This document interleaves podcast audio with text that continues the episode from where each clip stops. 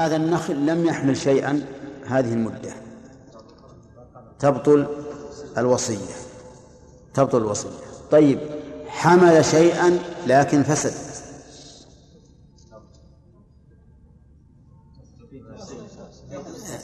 يأخذه فاسد. يأخذه فاسدا. لو فرض أن هذا الحمل اللي حمل النخل أنه صار حشفا. نقول خذه حشفا. فإن قال الموصى له للورثة قال النبي صلى الله عليه وسلم إذا بعت من أخيك ثمرا فأصابته جائحة فلا يحل لك أن تأخذ منه شيئا. يقول له هذا ليس ببيع نحن ما ضمنا لك ما ضمنا لك سلامة الثمر.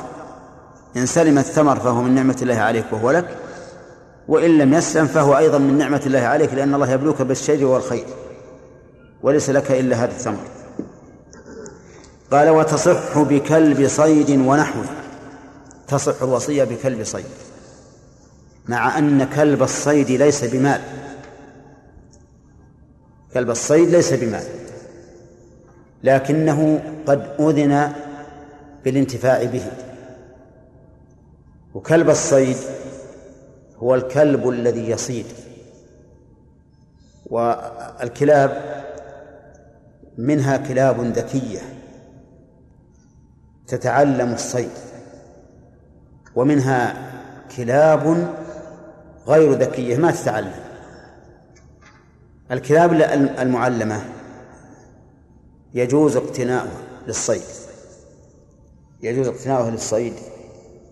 فهذا رجل عنده كلب صيد. أوصى له أوصى به لشخص بعد موته. يجوز؟ ها؟ مع أن الكلب لا يجوز بيعه وإن كان معلما لكن تجوز الوصية به لأن باب التبرع أوسع من باب المعاوضة. باب التبرع أوسع من باب المعاوضة. طيب وقوله صيد ونحوه الضمير يعود على الصيد. لا على الكلب. يعني بكلب صيد ونحو الصيد. نحو الصيد الحرث والماشي. لأن النبي صلى الله عليه وسلم أجاز اقتناء الكلب لهذه الأمور لهذه الأغراض الثلاثة الصيد والحرث والماشي. الصيد يكتسب به الإنسان. كلب الصيد يكت... كلب الصيد يكتسب به الإنسان. كلب الماشية يدفع به الضرر عن ماشيته. كلب الحرث يدفع به الضرر عن حرثه. طيب كيف يدفع الضرر عن الماشي وعن الحرث؟ لأن الكلب يحمل ماشية من الذئب. الكلاب تطرد الذئاب. فإن كثرت الذئاب عليها صار في نباحها تنبيه لأهل إيش؟ الماشية وكذلك يقال في الحرث. الكلاب. ها؟ تحرث الحرث؟ لا. ما تحرث الزرع. الزرع يحرث البقر ولا الحرثات الآن؟ تحمل الزرع من الثعالب والجرذان لأن الثعالب والجرذان تنقب الأرض وتنقب الحدود التي بين حياض الزرع فتفسد على المزارعين. وربما تكس تقطع الزرع. ربما تقطع الزرع. يقال إن النيص وهو معروف أظنه معروف معروفا لكم. ها؟ النيص حيوان ذا شوك والظاهر أنه من فصيلة القنفذ والقنفذ معروف. ولا غير معروف بعد؟ القنفذ معروف لأن بعض الإخوان من غير السعوديين يأكلونه. يأكلونه أكلا ويرونه شهيا. آه النيص من طبيعة هو أكبر كبير يعني حجمه كالطفل الصغير من أولاد الظأن. من عادته أنه يأكل جمار النخل. يأكل جمار النخل. فيفقش النخلة ويأكل جمارها. هذا ربما يستعان بالكلب عليه. إن كان الكلب يقدر عليه وإلا نبحه حتى يسمع أهل الحرث. لكن هذا النيس معه بإذن الله سهام. كل جلد الشوك كالمسامير كالمسامير الطويلة. إذا أحد ضايقه انتفض فخرجت السهام إلى هذا المضايق فأصابته. سبحان الله. ولذلك يصعب العثور عليه إلا من بعد. ولكن هل هو حلال أو حرام؟ المشهور عند الحنابلة أنه حرام. وذهب كثير من أهل العلم إن لم يكن أكثر أهل العلم أنه حلال. لأنه لا يفترس. فليس فليس ذا ناب من السباع وإنما يأكل الجمار وشبهه هذا حلال. على كل حال نحن ذهبنا بعيدا. أقول الكلاب التي يباح اقتناؤها ثلاثة. ما هي؟ الصيد والحرث والماشية طيب ماذا تقولون باقتناء الكلب لحفظ البيت؟ لحفظ البيت. يعني بأن يكون الإنسان في مكان من البر وحده. واقتنى اقتنى كلبا لحماية البيت من اللصوص أو غيره. ها؟ يجوز؟ نعم. نقول يجوز بل من باب أولى.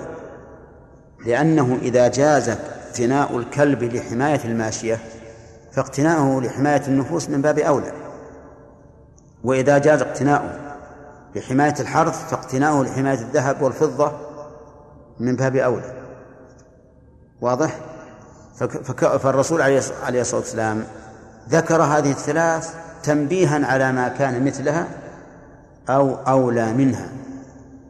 هنا طيب. يقول وبزيت متنجس وله ثلثهما. بزيت متنجس. الزيت المتنجس يعني الذي أصابته نجاسة. والزيت معروف.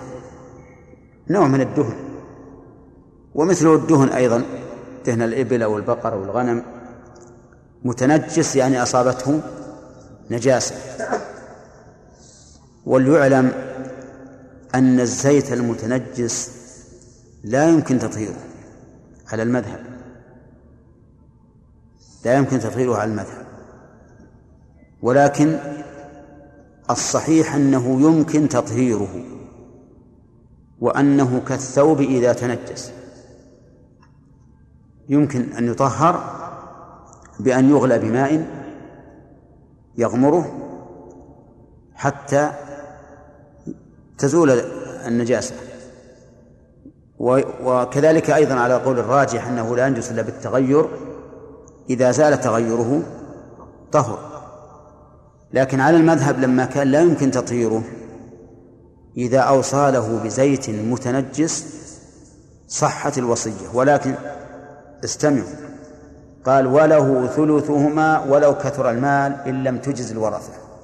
له الضمير يعود على المصالح. ثلثهما أي ثلث الكلب. وثلث الزيت المتنجس. ولو كثر المال. إلا إذا أجازت الورثة. الوصية بالكلب كله أو بالزيت كله. مثال ذلك أوصى شخص لآخر بكلب صيد ومات. هذا الرجل عنده ملايين الدراهم. الكلب لو قدر أن يباع مع أن بيعه حرام لكن لو قدر أن يباع يساوي ألف ريال. وهذا الرجل عنده ملايين. مات الرجل الموصي. نقول للموصى له إن أجاز لك الورثة الوصية بالكلب فهو لك. وإن لم يجيزوا فليس لك إلا ثلثه. ليس لك إلا ثلثه. سيقول كيف لا يكون لي إلا ثلثه مع أن المال كثير؟ الكلب يسوى ألف وهذا الرجل عنده ثلاثة ملايين. نسبة الألف إلى ثلاثة ملايين. ها؟ المهم على كل حال أقل من الثلث لا شك. أليس كذلك؟ طيب. يقول الوصية بما دون الثلث تجوز. أجزتم أم لم تجيزوا؟ أليس كذلك؟ إذن فالكلب لي. نقول لا. إذا رد الوصي إذا رد الورثة الوصية فليس لك إلا ثلث الكلب. لماذا؟ قالوا لأنه جنس خاص. الكلب جنس خاص. لا يملك ولا يحسن من المال. لا يملك ولا يحسن من المال. عرفتم؟ وعلى هذا فإذا كان له ثلاثة كلاب هذا الموصي له ثلاثة كلاب متساوية وأوصى لهذا الرجل بكلب واحد. ولم تجز الورثة. ماذا نقول؟ نقول تنفذ الوصية. أجزتم أم لم تجيزوا؟ لأن لكم من جنس هذا ها؟ ثلثان. أو لأن لكم من جنس هذا ثلثين. لكن إذا كان ليس عنده إلا كلب واحد يقول الفقهاء رحمهم الله ليس له إلا ثلثه إذا لم تجز الورثة. وذلك لأن هذا ليس بمال فليس عنده من جنسه. الزيت المتنجس يقولون إنه ليس بمال. ليس ليس بمال. فلو فرض عند الإنسان مئة لتر من الزيت. تعرفون مئة لتر؟ كم يبلغ من الكيلو؟ مئة كيلو من الزيت. فأصابته نجاسة. تنجس الآن. فأوصى له شخص بهذا الزيت الذي قدره كم ها مئة لتر. أوصى له بهذا الزيت. حطوا عند هذا الرجل الميت الذي أوصى عنده ثلاثة آلاف لتر من جنس هذا الزيت. ثلاثة آلاف لتر من جنس هذا الزيت. فمات. فقال الورثة لا نجيز الوصية بهذا الزيت. كم له؟ ها؟ له الثلث. ثلاثة وثلاثين وثلث. قال يا جماعة أنتم عندكم الآن من, من جنس هذا الزيت أضعاف أضعاف. والذي أوصي به لي, لي أقل من الثلث بكثير. قالوا ما لك إلا ثلث ما أوصي لك به. لماذا؟ آه لا لأنه لا يوجد له لأنه لا يوجد عنده شيء من جنس هذا الزيت المتنجس. لأن الزيت المتنجس انتبهوا لا يصح بيعه لكن يجوز الانتفاع به. فهو من فهو من جنس ليس من جنس المال. الزيوت الأخرى اللي غير متنجسة مال تباع وانتفاع بها بكل وجوه الانتفاع أما هذا فليس بمال. ولهذا لا يصح بيعه فلا يكون له إلا ثلثه إلا ثلثه. ولكن في هذه المسألة الأخيرة نقول إن الصحيح أنه يعطى ما وصي له به. ونقول للورثة أنتم عندكم من جنسه ما هو أطيب منه. عندكم زيت غير متنجس تنتفعون به ما شئتم بما شئتم. وهذا زيت متنجس لا ينتفع به إلا في الأشياء التي لا تتعدى. فالصحيح في مسألة الزيت المتنجس أنه إذا كان عند الموصي ما يقابله مرتين فإنه ينفذ للموصى له وإن, وإن لم تجز الورثة. نعم. يتصور ها؟ يتصور في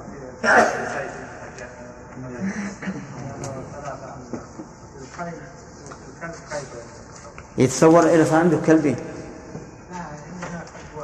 كلب واحد؟ إي نعم. إي بالكلب. إي نعم. ثلاثة يوم يومين ورثة.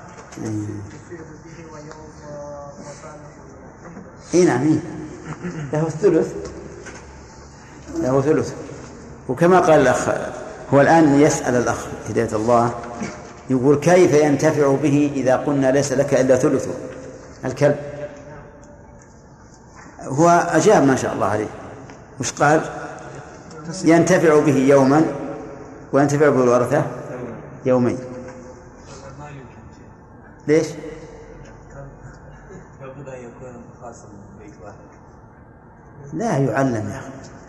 يعلم. يمرن أسبوع أسبوعين شهر وتمرن. نعم. لكلب الصيد الآن هم يحدثون أوصاف كلاب الصيد. ليس كلب يعني تعليمه كيف؟ كلاب الصيد. هل هو كلب؟ أو كما يقولون الآن أنه لابد أوصاف معينة في كلاب الصيد. لا هو على كل حال يمكن كل هي أنواع.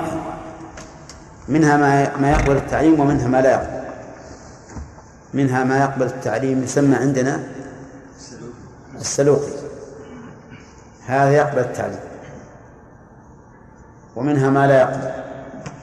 لو لو أشليته على صيد ذهب وأكله وأتى لك بالريش. هذا غير متعلم. نعم.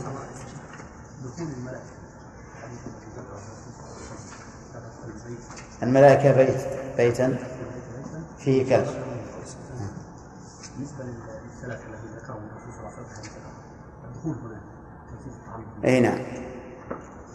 هذا يسأل يقول إذا إذا كان عندي كلب يباح لاقتناؤه هل تمتنع الملائكة من الدخول؟ الظاهر الظاهر أنها لا تمتنع.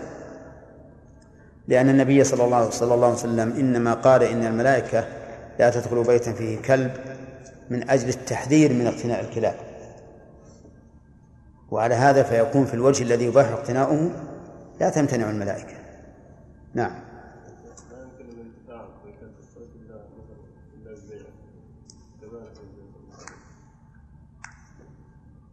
وش تقولون؟ يقول إذا كان لا يمكن الانتفاع بكلب الصيد إلا ببيعه. يقول ما يجوز على الصحيح لا يجوز. فإن كان فإن كنت مستغنيا عنه فتبرع به لمن ينتفع به. أما الزيت المتنجس فإذا قلنا بإمكان تطهيره فالصحيح أن بيعه جائز. عرفت؟ لماذا؟ لأنه كالثوب المتنجس. أليس يجوز للإنسان أن يبيع ثوبا متنجسا؟ الجواب بلى والمشتري يغسله. هذا أيضا الزيت المتنجس. ولكن يبقى عندنا أن أن أنه ربما يورد علينا إنسان. يقول أن الرسول عليه الصلاة والسلام لما أعلن تحريم بيع الميتة سألوه فقالوا يا رسول الله أرأيت شحوم الميتة؟ فإنه يطلى بها السفن وتدهن بها الجلود ويستصبح بها الناس. فقال لا هو حرام. ثم قال قاتل الله اليهود لما حرم الله عليهم شحومها جملوه يعني أذابوه ثم باعوه فأكلوا ثمنه. فهل يرد علينا إذا قلنا بجواز بيع الزيت المتنجس؟ ها؟ لا يرد. والفرق أن شحوم الميتة نجس نجاسة عينية. بخلاف الزيت المتنجس على القول الصحيح فإن نجاسته حكمية. يمكن أن يطهر. نعم.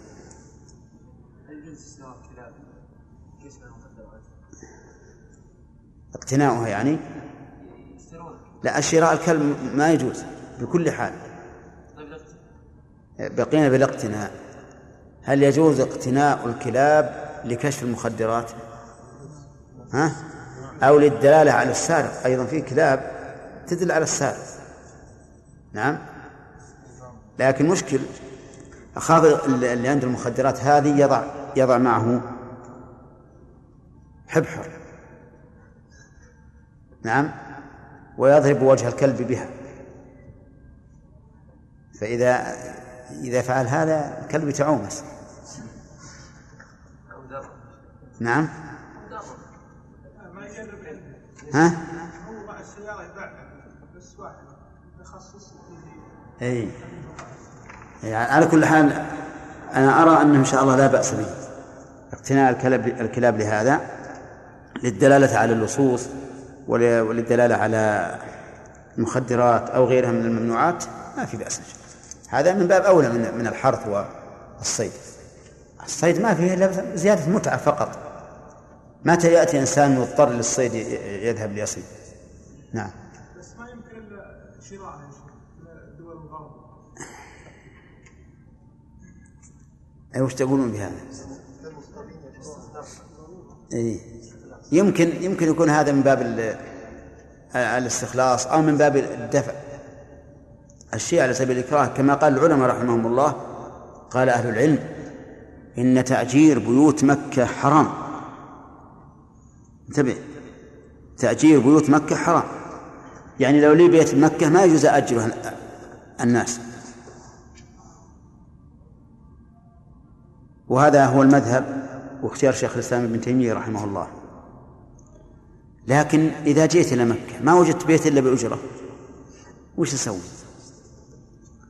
إن عقدت مع صاحب البيت شاركت شاركته في الإثم واعنته على الإثم وإن بقيت على الارصده مشكل أنا من عائله نساء وصغار فماذا أصنع؟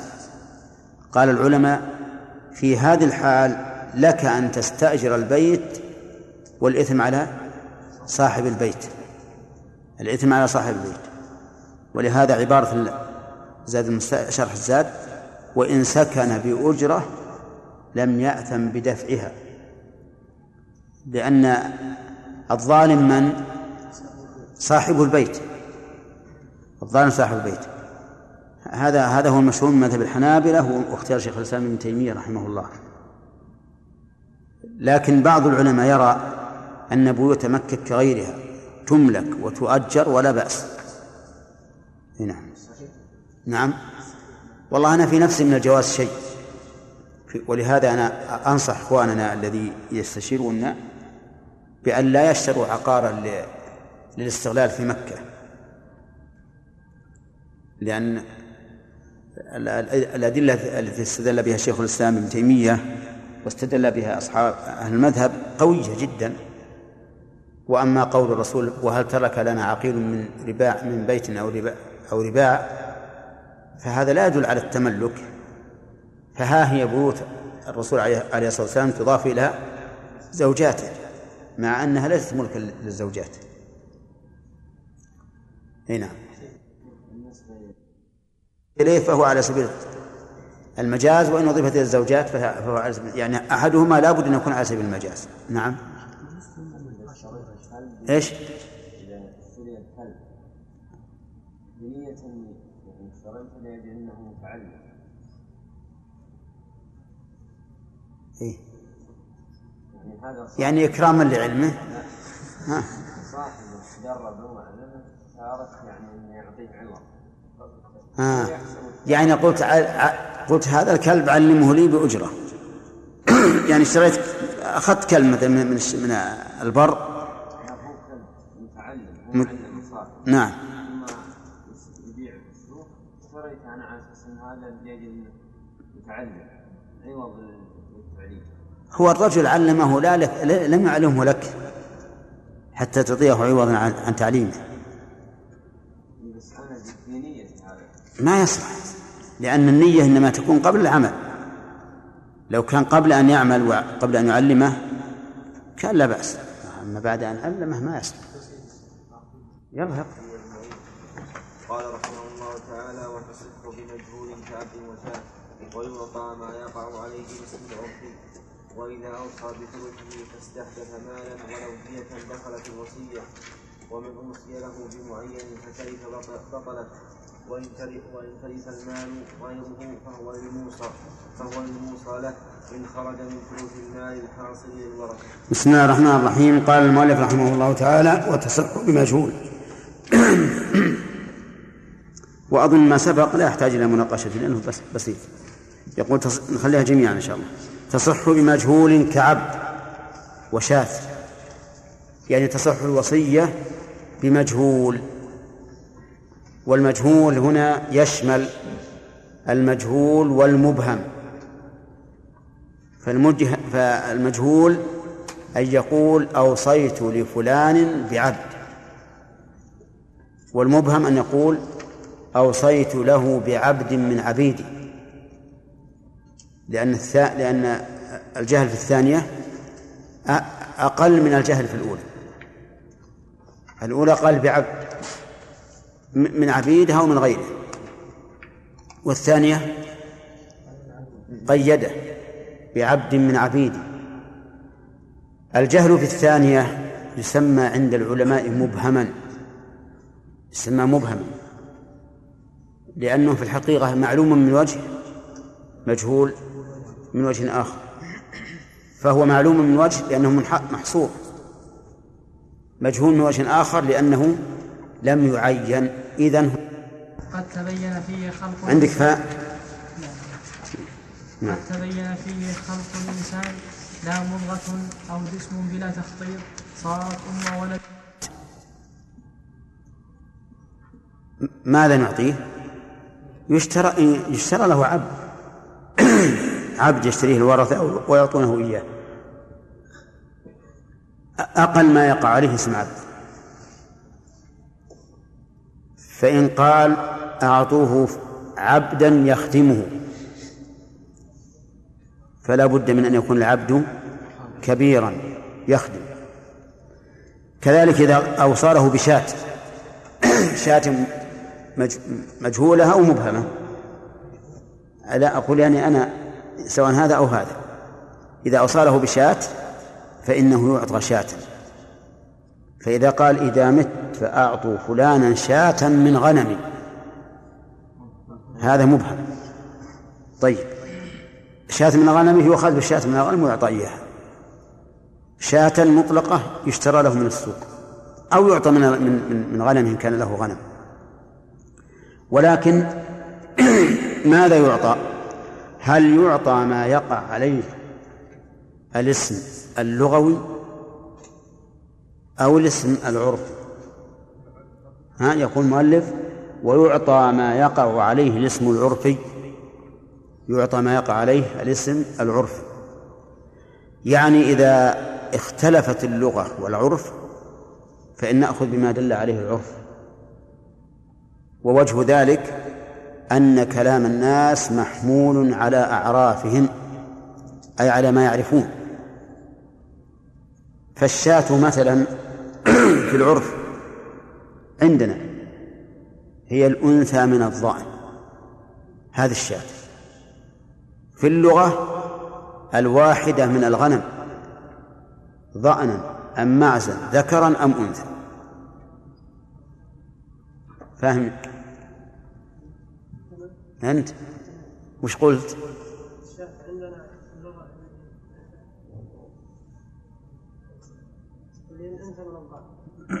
في العرف. طيب. في اللغة العربية؟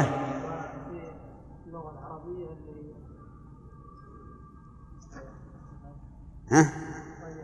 إيه.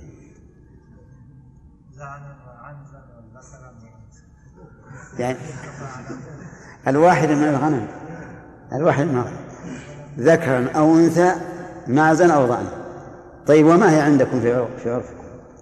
عندنا الشاة وش تقول؟ ها؟ اسم الشاة عندك. من؟ مر.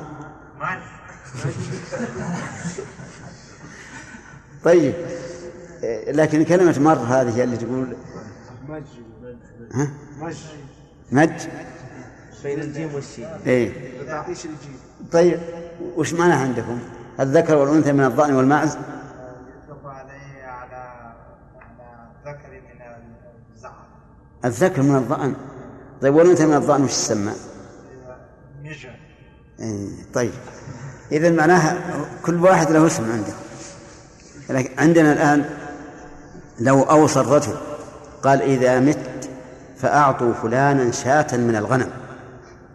شاة من الغنم. ومات. فأعطاه الورثة تيسا. تيس يعني ذكرا من المعز. وقال لا أقبل أنا أريد أنثى من الضأن فمن القول قوله؟ قول موصى له. لأن الشاة في اللغة العرفية يراد بها الأنثى من الضأن. تمام؟ طيب. لكن لو فرض أنه قال أعطوا فلانا شاة من غنمي وليس عنده إلا ذكور. فهنا نعرف أنه أراد واحدة من الضأن ذكر أو أو أنثى. فإذا وجد قرينة فعملنا بقرينة. طيب. يؤخذ من هذا الكلام من كلام المؤلف رحمه الله آه، حيث ذكر صحة الوصية بالمجهول أن باب التبرع أوسع من باب المعاوضة فالبيع مثلا هل يصح بالمجهول؟ لا لأنه معاوضة الوصية تصح بالمجهول لأنها تبرع والفرق ظاهر لأنه في باب المعاوضة يكون العقد على المجهول ميسرا. ميسرا. لأن العاقد إما غانم وإما غارم لأنه قد دفع عوضا. لكن في باب الوصية هو تبرع إن أدرك ما أوصله به فهو غانم وإن لم يدرك فهو سالم. ليس عليه ضرر. وكذلك نقول أيضا في الهبة وجميع وجميع التبرعات تصح بالمجهول. لأنها لأنها لأن الموهوب له إما غانم وإما سالم ما يضر. و ويؤخذ أيضا من كلامه رحمه الله هنا أن العرف مقدم على غيره. أن العرف مقدم على غيره. بالك ما لم يناقض الشرع. فإن ناقض الشرع فلا حكم له. فلو فرض أنه شاع في الناس.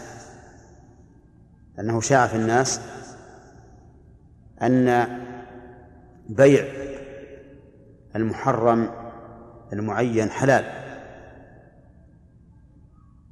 وهو حرام في الشرع. فهل نرجع إلى العرف؟ لا. فالعرف إذا خالف الشرع يجب إلغاءه لأن الأمة الإسلامية يجب أن يكون المتعارف بينها ما دل عليه الشرع. فإذا وجد عرف يخالف الشرع وجب تعديله.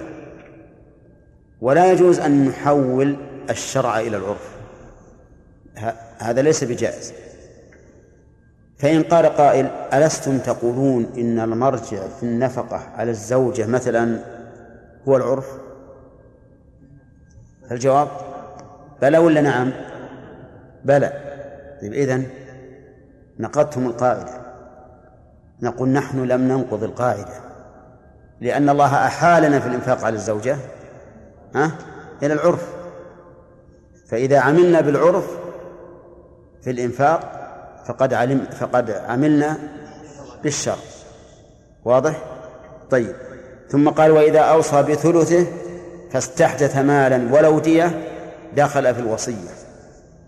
إذا أوصى يعني إنسان بثلثه فحدث له مال بعد الوصية فإنه يدخل في الوصية لأن المعتبر في الثلث ما كان عند الموت. المعتبر في الثلث ما كان عند الموت لا ما كان عند الوصية. فإذا كان رجل عنده ثلاثون درهما فقال أوصيت بثلثي لفلان. كم ثلثه؟ عشر دراهم هذا الرجل حدث له قبل أن يموت تجارة واسعة حتى صار ملكه عند موته ثلاثين, ثلاثين مليونا. كم ثلث الآن؟ عشرة ملايين. لو قال الورثة للموصى له سنعطيك عشرة دراهم. لأن لأن الميت حين أوصى لك كان ثلثه عشرة دراهم ماذا نقول؟ نقول المعتبر ماله عند ها عند الموت. ولهذا قال إذا استحدث مالا بعد الوصية دخل في الوصية. طيب. لو أنه أوصى لشخص بثلث ماله وكان عنده ثلاثة ملايين ثم افتقر. وخلف ثلاثة دراهم كم نعطي المصالح؟ درهم واحد واحدا. طيب لو قال أنا أريد مليون لأنه حين الوصية عنده ثلاثة ملايين. ها؟ نقول العبرة بما عند الموت. ثم ما عندنا ثلاثة ملايين. كل ماله الآن أصبح ثلاثة دراهم واضح يا جماعة؟ وقول المؤلف ولو دية. نعم. هل المراد ولو دية من مورثه؟ أو المراد ولو دية لنفسه؟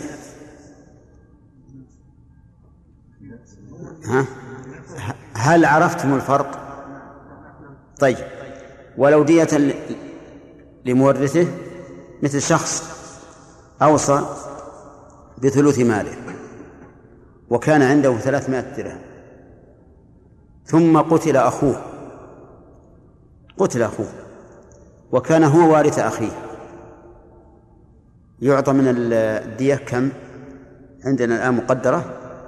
مئة ألف. الدية مئة ألف.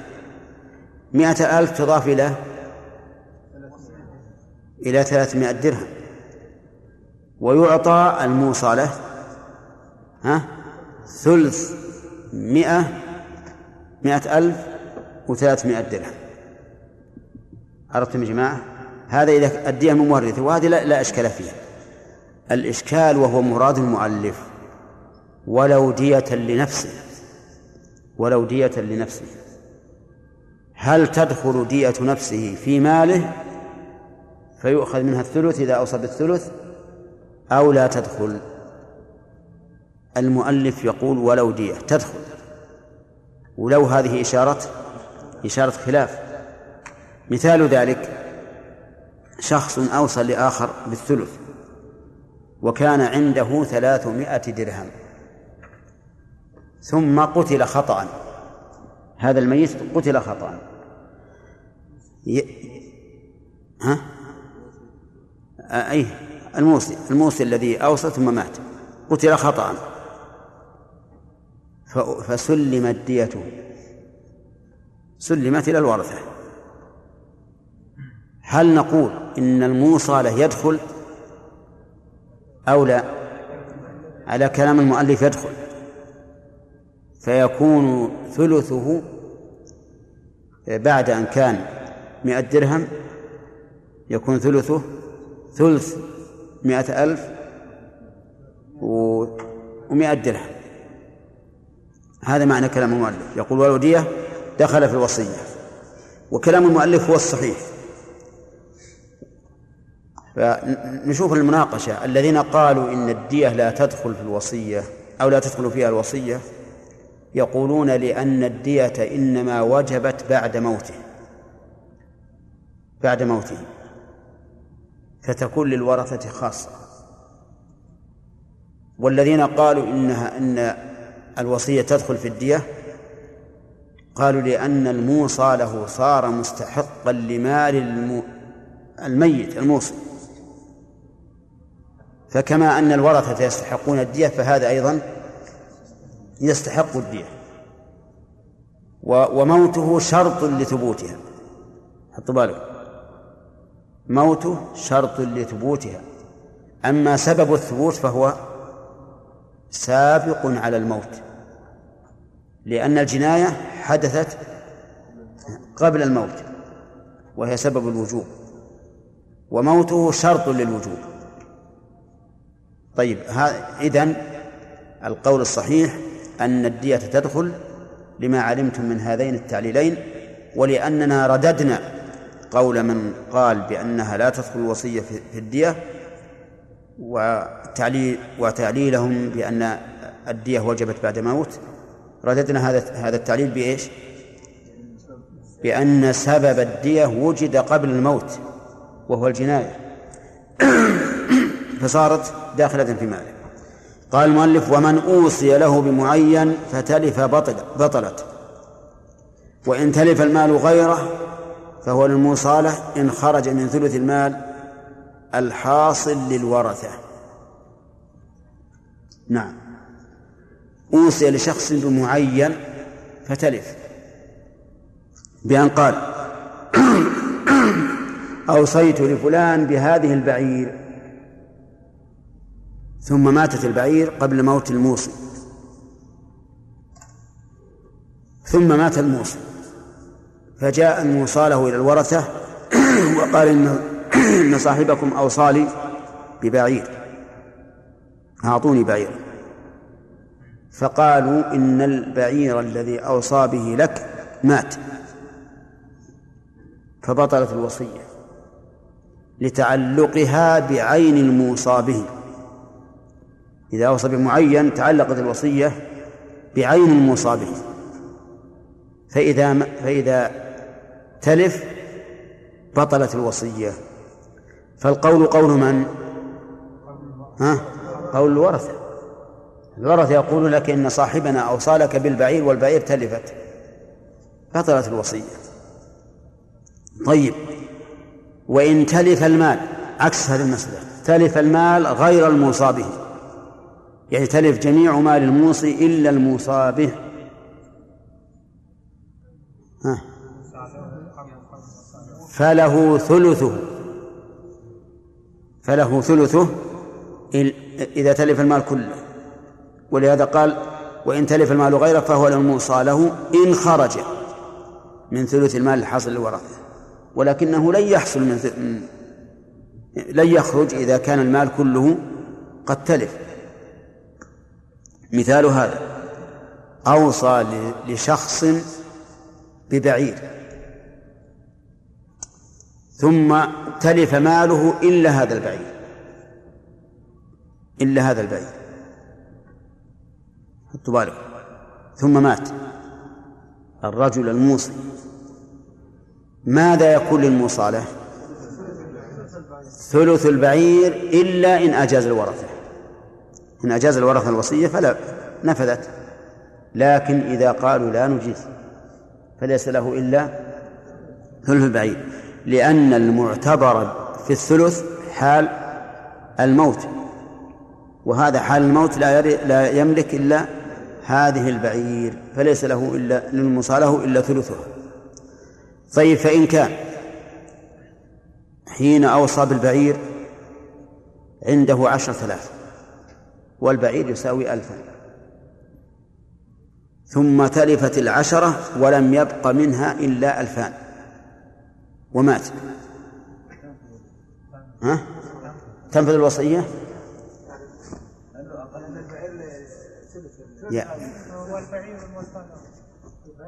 البعير يساوي ألف وخلف ألفين غير البعير. يعطى البعير؟ نعم يعطى لأنه الآن ثلث لأنه الآن ثلث يعطى إياه. فإن كان الموس... الذي أوصى حين موته لا يملك إلا ألفا والبعير وهي تساوي ألفا. كم يستحق؟ انتبهوا يا جماعة.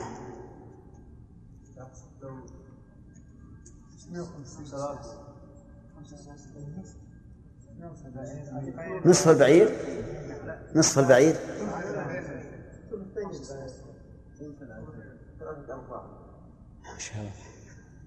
أما هو ذكرنا فيما سبق. إننا إذا أردنا أن نستخلص المسألة النسبة إذا أردنا أن نستخلص النسبة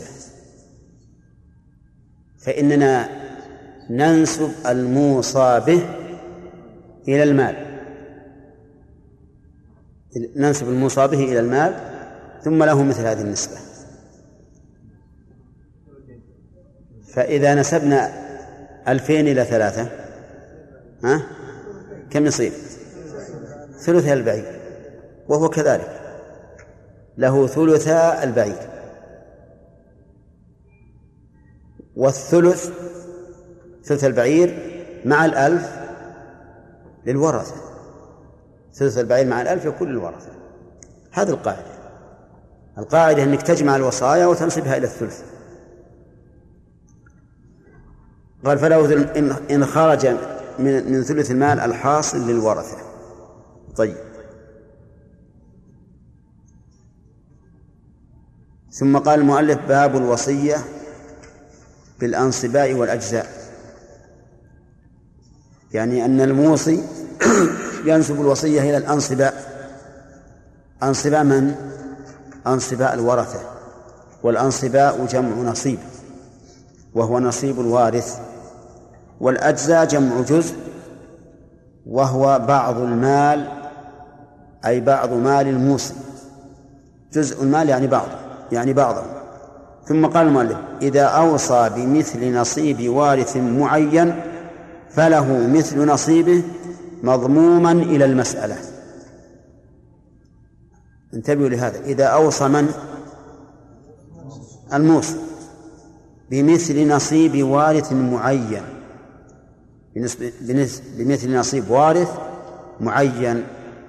فله أي المصالة مثل نصيبه أي مثل نصيب الوارث حال كونه أي المثل مضموما إلى المسألة.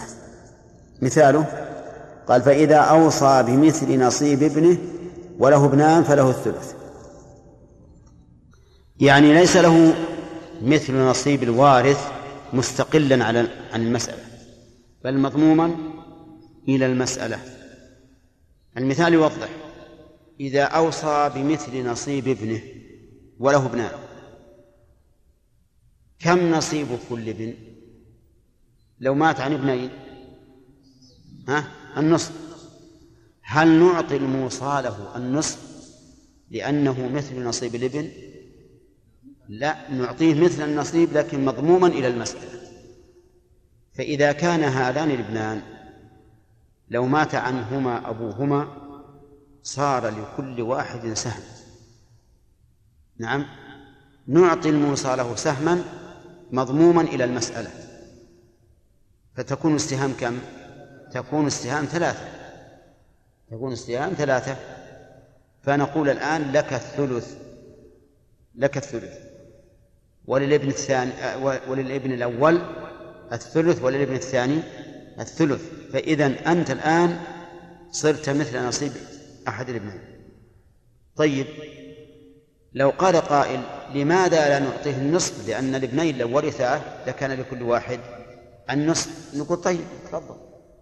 إذا أعطيناه النصف صارت المسألة من أربعة. للموصلة كم؟ اثنان ولكل ابن واحد. هل صار نصيب الموصلة الآن مثل نصيب الابن؟ ها؟ صار ضعفه إذا لا يمكن أن نعطيه النصف بل نعطيه مثل النصيب مضموما إلى المسألة لأنك لو أعطيته مثل نصيبه مستقلا لزاد لزاد ما في شك. واضح؟ ووجه الزيادة أن هذه الوصية ستؤخذ من المال. فإذا أخذت من المال لزم من ذلك نقصان أنصباء الورثة.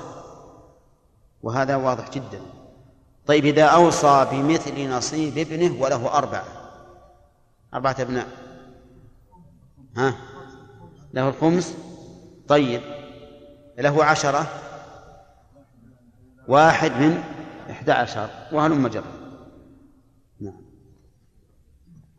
نعم يا فهد ها؟ إيش؟ كيف؟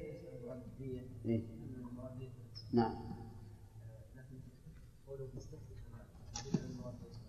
اي الأدية غيره غير الدية استحدث ما لم تعم الدية وغيره قد يكون استحمال مثلا بميراث يستحمال بربح تجارة وغير ذلك. نعم. مراده دية نفسه. مراده دية نفسه نعم. نعم. حتى حتى لو مات مورثه فهو استحدثه. لكن بس الميراث يكون ملكا قهريا ما هو باختياره. المهم أن قوله استحدث مالا يشمل ما ما يحدث له من المال من من ميراث أو دية لغيره أو ربح تجارة أو هبة أو غير هذا نعم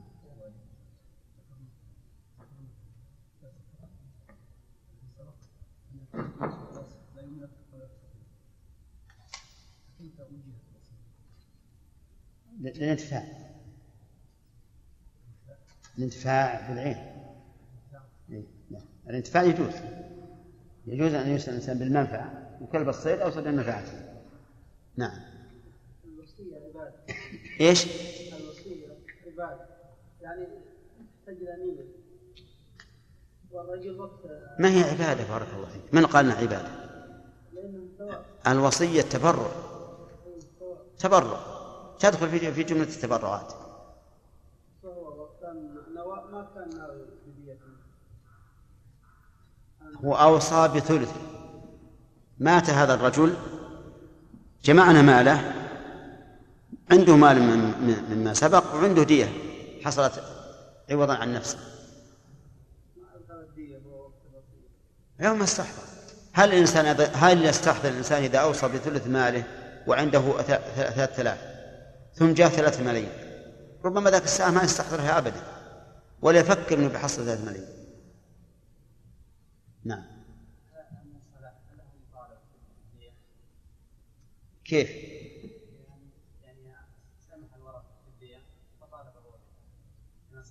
إي. إي معلوم. المصالة لا يمكن ان أن يعفو ال- الورثة عن نصيبه لا القصاص ما غير. القصاص حق للورثة. وإذا اقتص من المي من القاتل انتهى ما صار عليه مال. ما حصل ما ما حصل. لو عفى مثلا المصالة نقول أصلا أصلا ليس لك حق في القصاص حقك في المال. فإن ثبت المال أعطيناك وإن لم يثبت فلا شيء لك. نعم؟ لها حق على العاقلة. الدية حق عليهم وحق للورثة. الدية حق للورثة وحق على العاقلة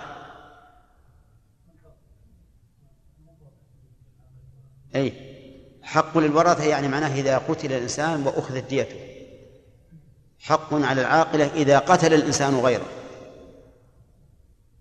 قتل الإنسان غيره خطأ فالعاقلة تحمله. تحم- تحمل الدية عنه.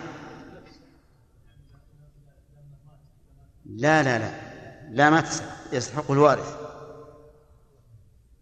فهمت؟ لا لا ما ما هو ورثة الله قال ولكم نصف ما ترك أز- أزواجكم. ولأبويه لكل واحد منهم السدس الميراث مقرر من قبل الشرع. وأما وأما تحميل العاقلة للدية إذا قتل صاحبه إذا قتل أحدا فهذا من باب التعاون. ولهذا وجبت الدية على العاقلة في الخطأ ولم تجب في العمد نعم.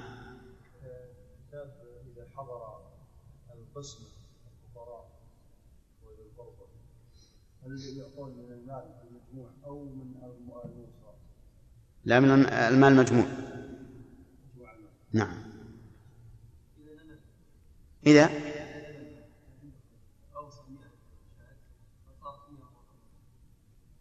أوصى أوصى له بمائة شاة. نعم. أي أوصى له بمائة شاة. ثم نمت فصارت 150 ثم مات. إيه ثم نمت ثم مات. طيب وش السؤال؟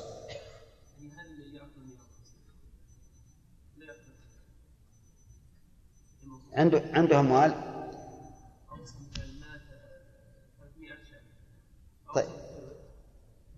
نعم. فزاد بعد أن مات إيه؟ زادت ال- الغنم. طيب. هذه أقل من أو من المئة يعني طيب. كان عنده ثلاث ثلاثة آلاف ريال. وأوصى بثلث ماله ثم نما نمت هذه الثلاثة آلاف ريال حتى صارت ثلاثين ألف. هل نقول ليس لك إلا ألف أو لك عشرة؟ وذي؟ ها؟ هذا معنى قول المؤلف فاستحدث مالا يعني إذا جاء المال الجديد بعد الوصية يضاف إلى ألو... إلى إلى ماله الأول. العاقل الآن لو قال نحن ليس لنا في الارث فلا ندفع في- الدين. هل يلزمون أم أم لا يلزمون؟ لا ما يلزم ما يلزمون؟ ما يلزم بس يضرب كل واحد عصا على ظهره ويقال سلم. مثل مال أقلهم نصيبا فمع ابن وبنت ربع ومع زوجة وابن تسع وبسهم من ماله فله سدس وبشيء أو جزء أو حظ أعطاه الوارث ما شاء. بسم الله الرحمن الرحيم. الحمد لله رب العالمين والصلاة والسلام على نبينا محمد وعلى آله وأصحابه أجمعين. نحن الآن في باب الوصية بالأنصباء والأجزاء وقبله نحتاج إلى مناقشة. رجل أوصى لشخص بسيارة فهل وكانت تساوي عشرة آلاف ريال وماله ثلاثون ألفا. ثم تلفت السيارة قبل أن يموت. لا شيء لا شيء للموصلة لماذا؟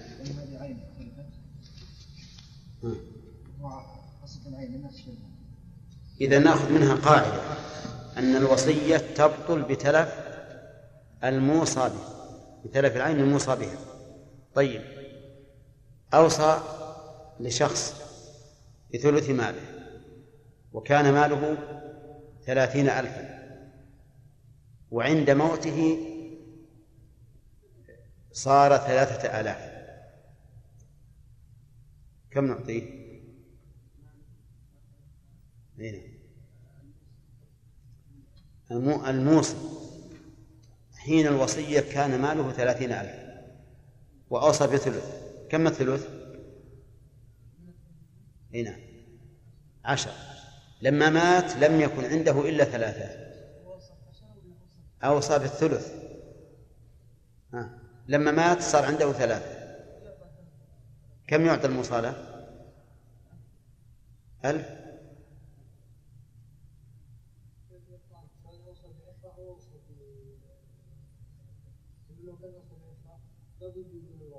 إيه.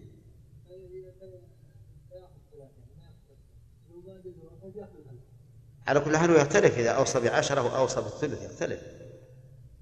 يختلف لأنه إذا أوصى بعشرة ولم يجد إلا ثلاثة وأجاز الورثة يعطى الثلاثة. لكن إذا أوصى بالثلث ليس له إلا ألف. على كل حال. إذن نقول إذا إذا نقص المال عن وقت الوصية فليس له إلا ما إلا ما إلا ما وجد فقط. طيب. يا عبد الرحمن بن داود. أوصى لشخص بثلثه وكان عنده ثلاثة آلاف ولما مات وجدنا عنده ثلاثين ألف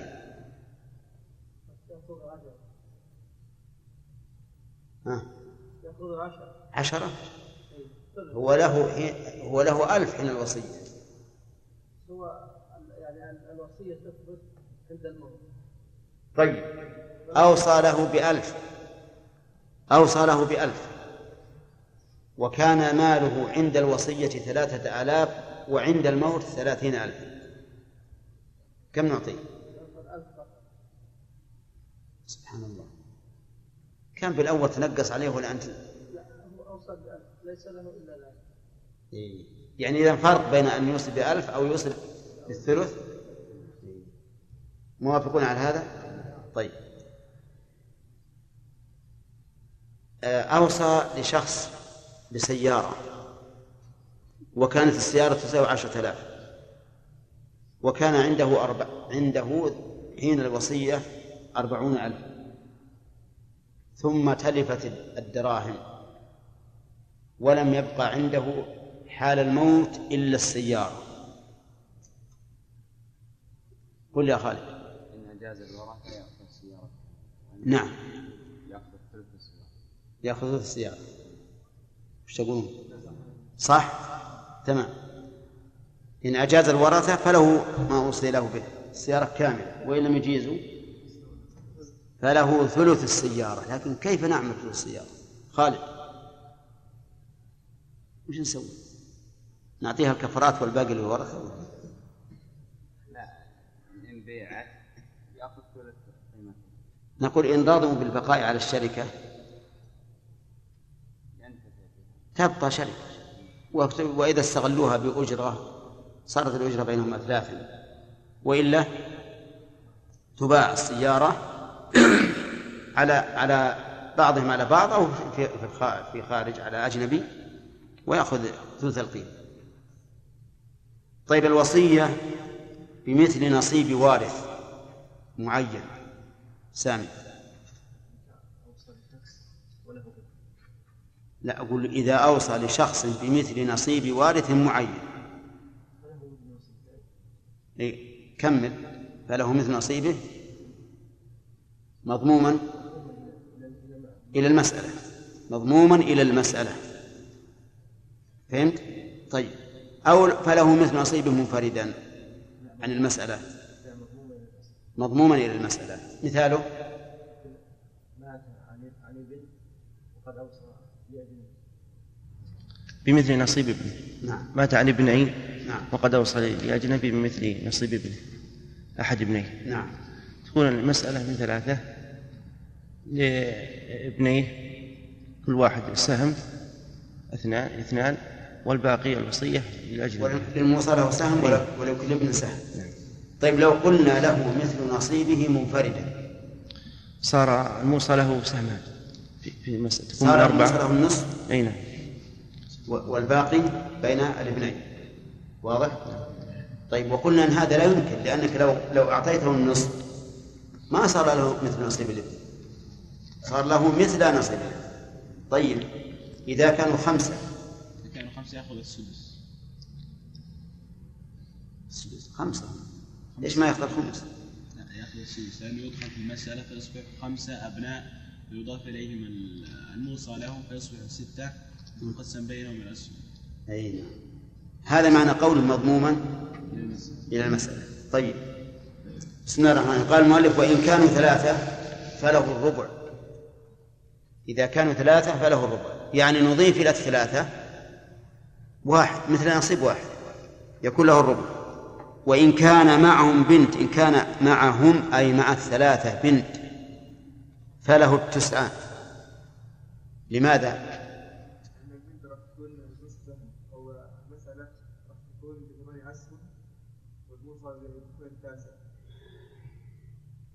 هم بارك الله فيك ثمانية كم لهم؟ سهم. هذه سبعة. الموصلة مثل نصيب ابن. أي سهمان إذا أضفناها إلى السبعة صارت تسعة صحيح يا جماعة؟ طيب. إذا إذا أوصى بمثل نصيب ابنه وله ثلاثة أبناء وبنت فللموصى له التسعان. لماذا؟ لأن لأن للابن سهمين وللبنت سهم فالثلاثة ستة أسهم والبنت سهم هذه سبعة والموصلة سهمان هذه تسعة أسهم نعم. طيب. هذه مسألة بسيطة. وإن وصى له بمثل نصيب أحد ورثته ولم يبين كان له مثل ما لأقلهم نصيبا. نعم. إذا أوصى بمثل نصيب أحد ورثته أحد الورثة ما عين؟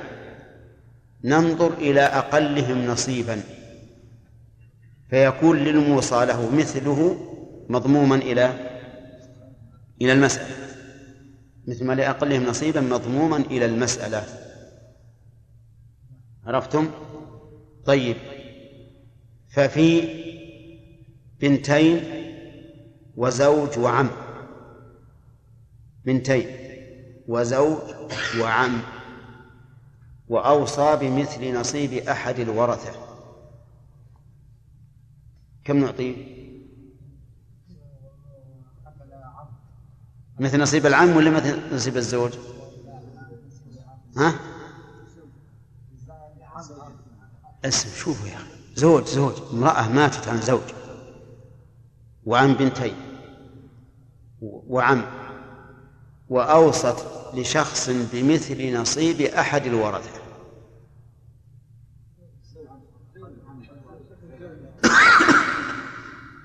ها؟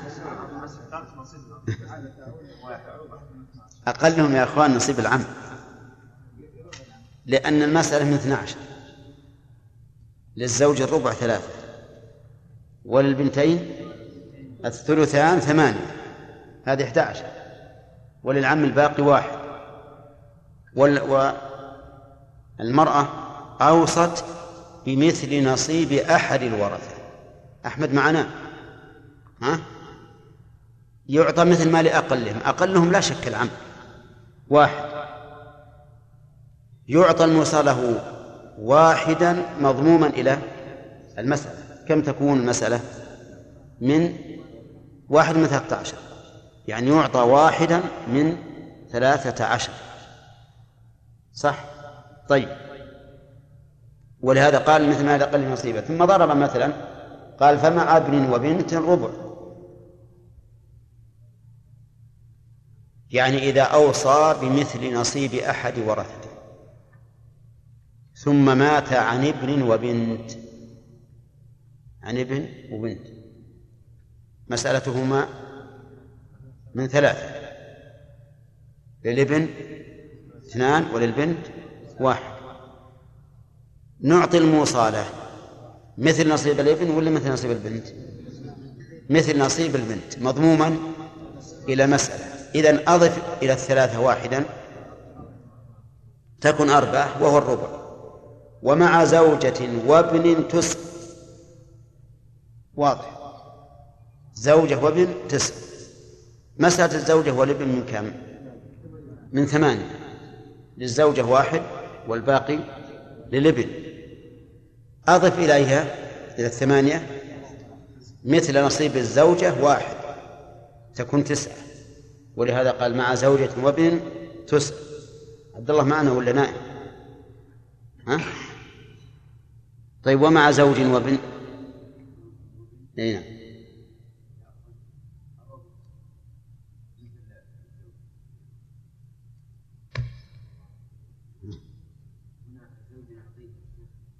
ها.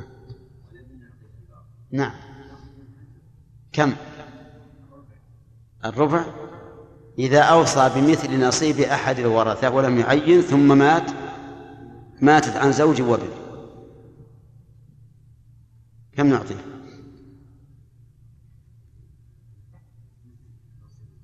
مثل الربع.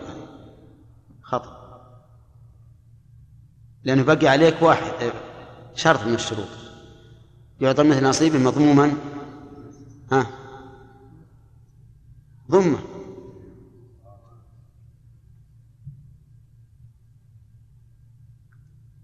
كم مسألة الزوج والابن من كم؟ من أربعة للزوج الربع واحد والباقي للابن أضف إلى الأربعة مثل نصيب الزوج واحد. صار خمسة. كم نعطي الموصلة مسلم إيش تقولون؟ صحيح؟ ها؟ خمسة.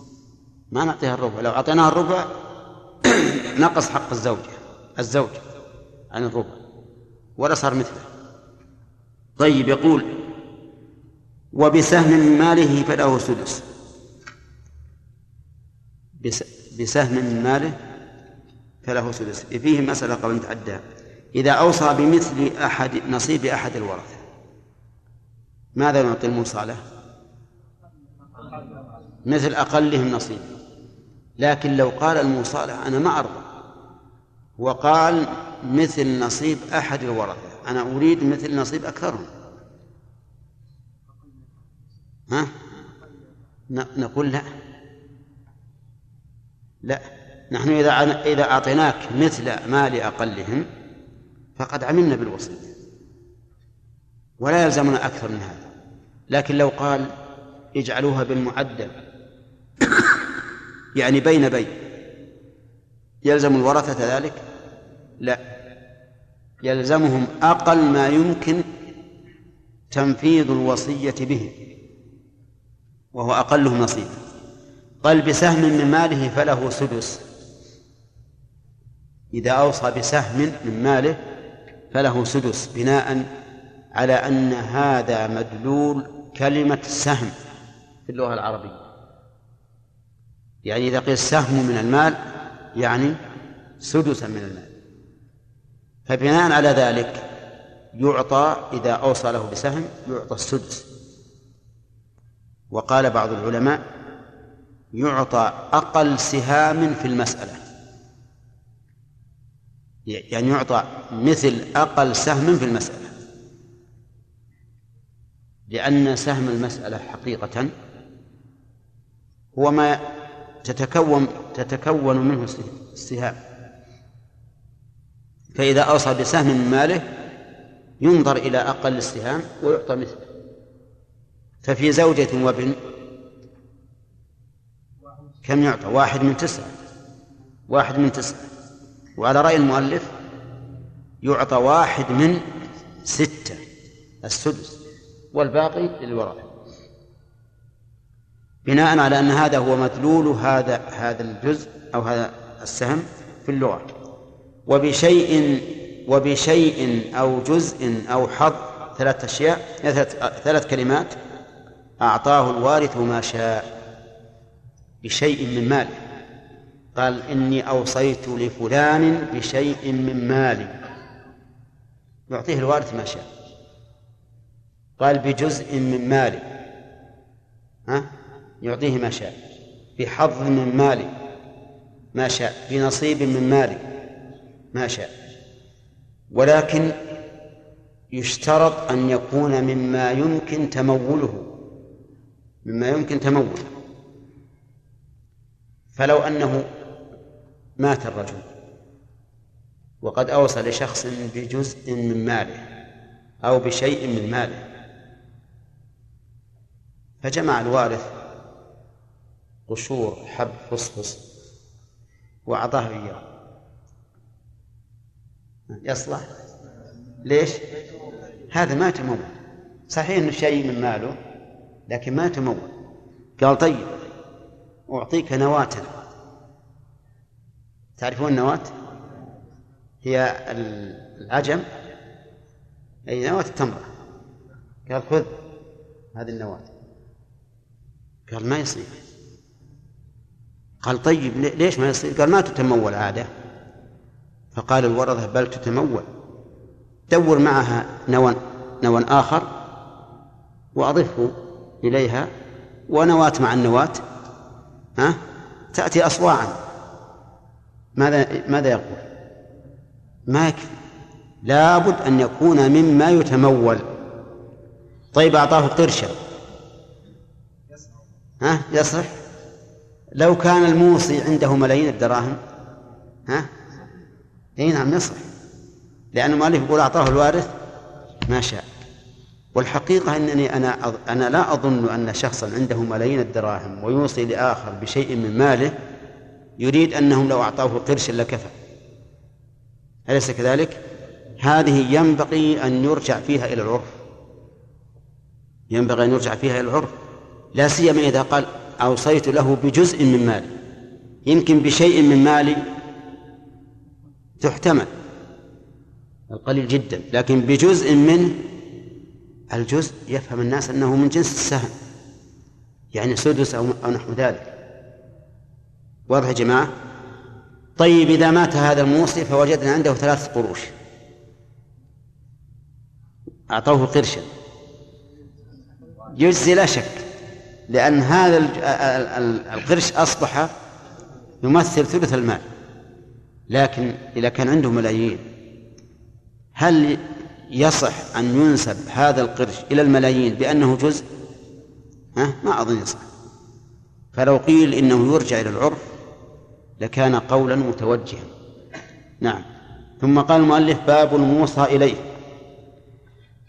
الموصى إليه هو الذي يعهد إليه بالتصرف بعد الموت. يعهد إليه بالتصرف بعد الموت سواء في المال أو في الحقوق. في المال مثل أن يقول أوصيت إلى فلان بثلث شف أوصيت إلى فلان بثلث ليصرفه في أعمال البر. صار صار الذي أوصي إليه يسمى موصى إليه. أو موصى له. موصى إليه. هل الموصى إليه من أركان الوصية؟ لا. لأنه يمكن للموصي أن يأمر أو أن يوصي لشخص لا إلى شخص. فيقول أوصيت لفلان بثلث مالي وينتهي لكن موصى إليه أمر زائد.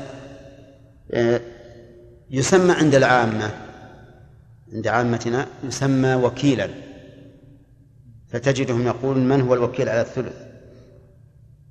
ولكنه اصطلاحا لا يسمى وكيلا يسمى وصيا لأن المتصرف عن الغير وكيل ولي وصي وناظر.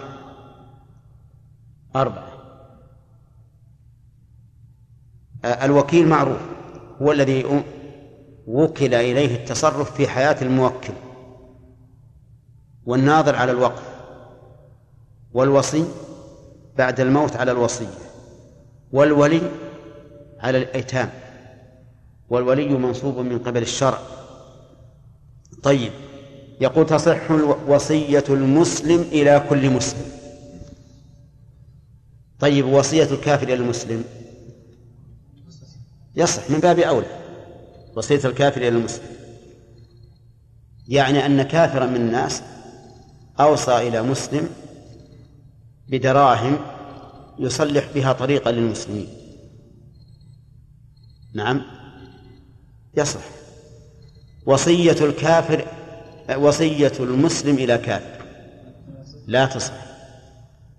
لأنه لا بد أن يكون الموصى إليه أعلى من الموصي أو مثله. أما إذا كان دونه فلا. والله أعلم.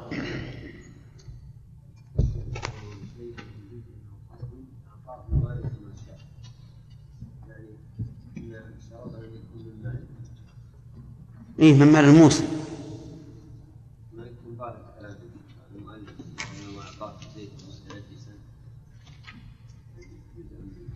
لا ما يجزي.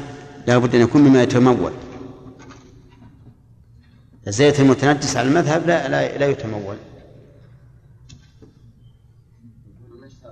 معروف معروف. المال عندهم شرعا هو كل عين يصح بيعه. نعم. فإنه لا يجوز أن يسقط. لأنه لا يجوز أن نقتل نفسا لاستبقاء نفس. قد يورد علينا مورد. يقول إذا أبقيتم الحمل في بطنها ماتت هي والحمل.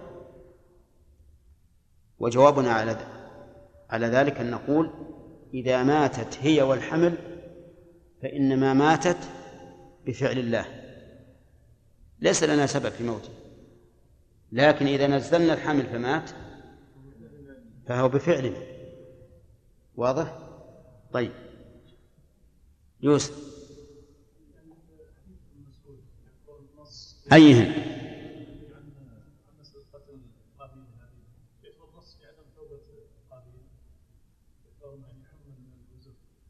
أي إيه، نعم. يعني ظاهر ما هو نص. النص معناه أنه لو قال ولم يتب. لكن ظاهر الحديث أنه لما بقت العقوبة أنه مات ولم يتب. لا ما ندم على القتل. لو ندم على القتل لكان تائبا. لكنه ندم أن كان هو أبلد من الغراب. نعم.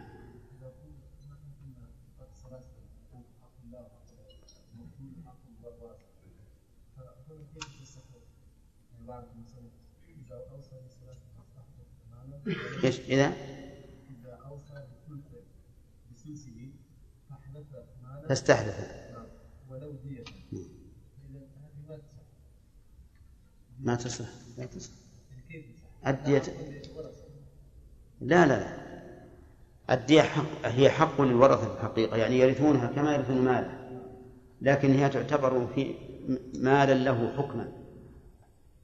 تعتبر مالا له حكما. لها حكم المال الذي الذي كسبه في حياته. الدية نفسها. الدية نفس دية نفسه كماله في الحياة. لا لا هو هي عوض عن نفسه. عوض عن نفسه فت- فتكون داخلة في ملكه. أي أي. ها؟ إيش؟ إي نعم. على كل حال هو من أحاديث الوعيد. أحاديث الوعيد يعني يخففون فيها. إذا أمر أحد الجبابرة بقتل مظلوم فقتله طبعا الجندي أو المباشر له. هل يعني يكون عليه وزر ما أمر به هذا هذا الجبار؟ إيش تقولون؟ نعم. سلطان جائر أمر الجندي بقتل رجل بريء وهو يعلم أنه بريء. فقتله هل يجوز أن يقتله؟ لا يجوز. لا يجوز. إذا قتله قتل الجندي يقتل الجندي لأن أعلى ما نقول في هذا السلطان الجائر أن الجني إذا لم يقتل قتله السلطان. وكون الرجل يهدد بالقتل لا يبيح أن يقتل غيره. ولهذا قال العلماء إذا أمر السلطان بقتل ظلما والمأمور لا يدري أنه ظالم فلا ضمان عليه على المأمور.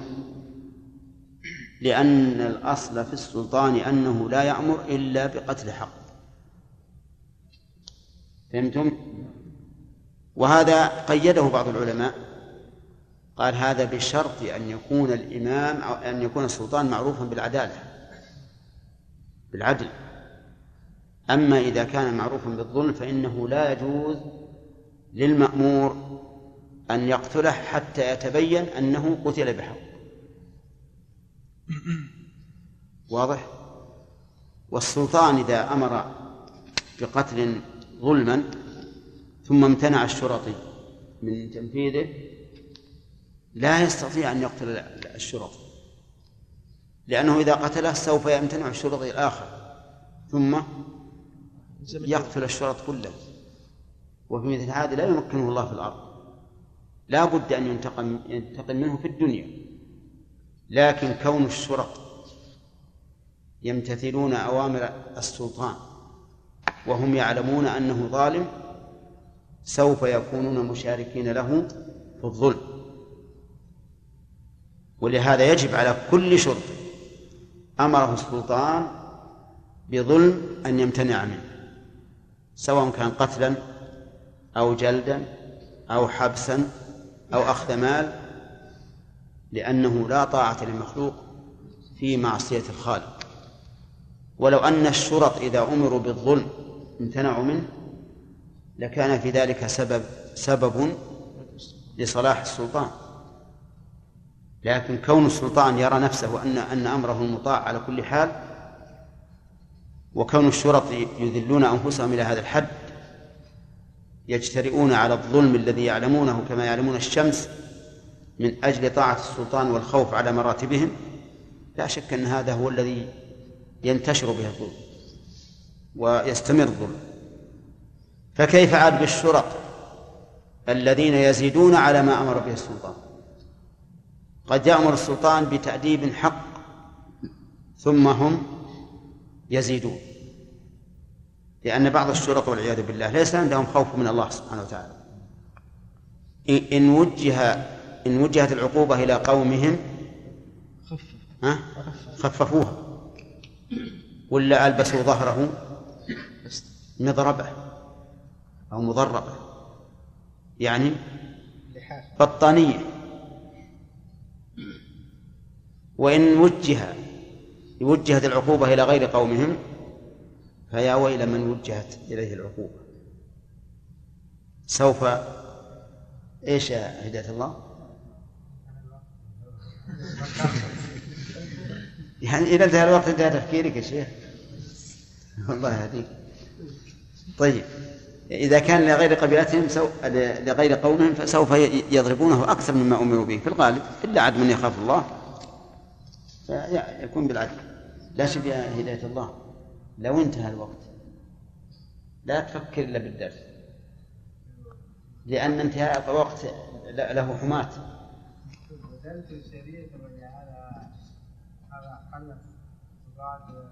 يعني ما نفكر تتبع الشريعة. الشيخ ماذا يجيبون على الآية؟ الشيخ الذين قالوا الجند لا يعني لا يعلم ظلمه على فرعون وهامان وجنودهم وجنود فرعون وهامان ربما منهم كان لا يعلم بظلم فرعون. ما هو على كل حال. الله ما خطأهم إلا أنهم مستحقين للتغطية. نعم يعني.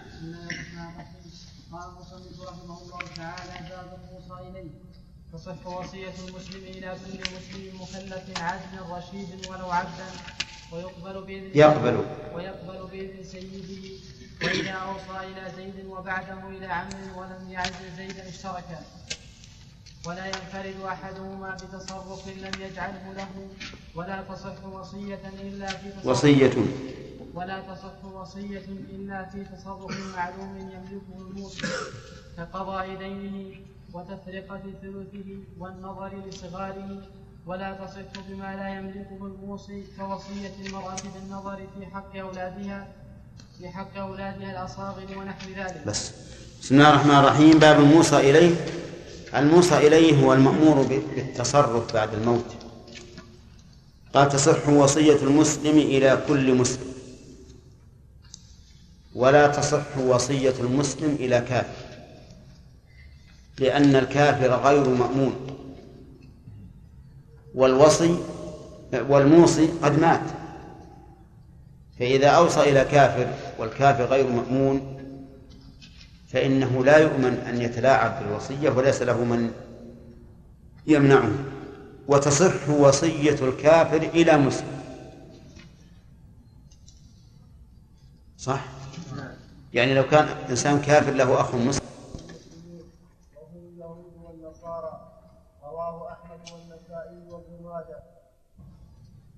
يصح. وتصح وصية المسلم إلى المسلم كما قال المؤلف. وتصح وصية الكافر إلى الكافر. الكافر إلى الكافر والمسلم إلى المسلم والمسلم إلى الكافر لا والكافر إلى المسلم تصح. لكن اشترط المؤلف مكلف المكلف هو البالغ العاقل لأن من ليس مكلفا يحتاج أن يوصى إليه عليه يحتاج أن يوصى عليه. الصغير يحتاج إلى وصل المجنون يحتاج إلى وصل فلا يمكن أن يكونوا أو أن يكونا وصيين لغيرهما. عدل وضده الفاسق. الفاسق من فعل كبيرة ولم يتب منها أو أصر على صغيرة. وعلى هذا فالذين يشربون الدخان ليسوا بعدول. لأنهم مصرون على معصية صغيرة والذين يحلقون لحاهم كذلك ليسوا عدولا لأنهم مصرون على معصية. طيب إذا لا بد أن يكون عدلا. فمن هو العدل؟ قلنا ضده الفاسق. ولكن له تعريف بغير الضد وهو من استقام دينه واستقامت مروءته. هذا العدل. ولهذا سمي عدلا من الاستقامة. الطريق العدل ما في اعوجاج. العصر العدل ما فيه انحناء. فالعدل من استقام دينه واستقامت مروءته. أما الدين فأن يقوم بما أوجب الله عليه ويدع ما حرم الله عليه. وأما المروءة فألا يفعل ما ينتقده الناس. فإن فعل ما ينتقده الناس نعم فهو ليس ليس ذا عدالة لو فرض الإنسان دخل على ملك من الملوك على ملك من الملوك في بلد جرت عادة الناس فيه أن يلبس الإنسان قميصا وغترة أو شماغ فدخل على السلطان ليس عليه إلا half. تعرفون ال half؟ الهاف السوار القصير. قد ستر ما بين الركبة السرة والركبة أعلى بدنه ليس ليس عليه ستر. نعم وأسفل بدنه ليس عليه ستر. ودخل على ملك من الملوك. ماذا تكون المسألة؟ يقال نعم إلى إلى دور المجانين. هذا يخالف المروءة. كذلك كانوا من قبل لا يمكن لأحد أن يأكل في السوق أبدا. ينتقدون اللي يأكل في السوق. أو الذي يتقهوى في السوق. فإذا كنا في بلد ينتقدون ذلك فجاء رجل وقام يأكل في السوق. نعم. إيش تقولون؟ لا مو بعد يحذرون لكن ينتقدونه لا شك. ينتقدونه طيب. في الوقت الحاضر صار هذا غير مخالف للمروءة. في ناس الآن يتكون في السوق في دكاكينه فصار الآن لا يخالف المروءة. طيب في رجل شريف من الشرفاء.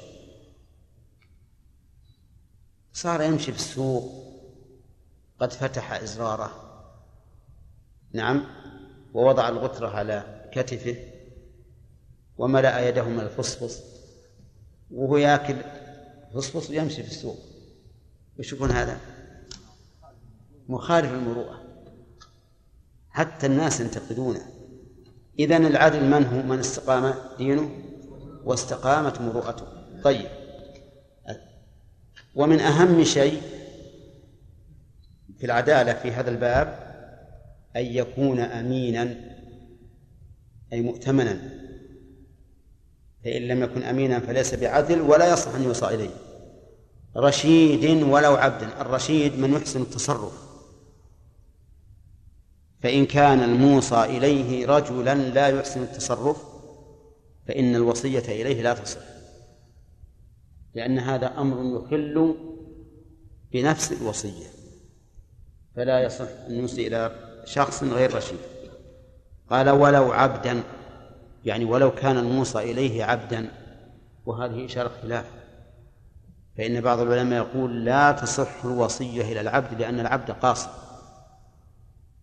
ولكن الصحيح أنها تصح إليه لكن يقبل بإذن سيده.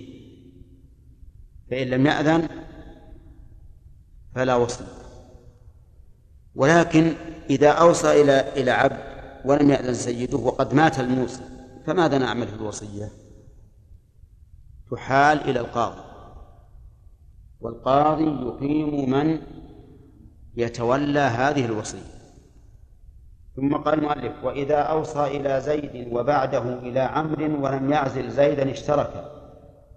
ولا ينفرد أحدهما بتصرف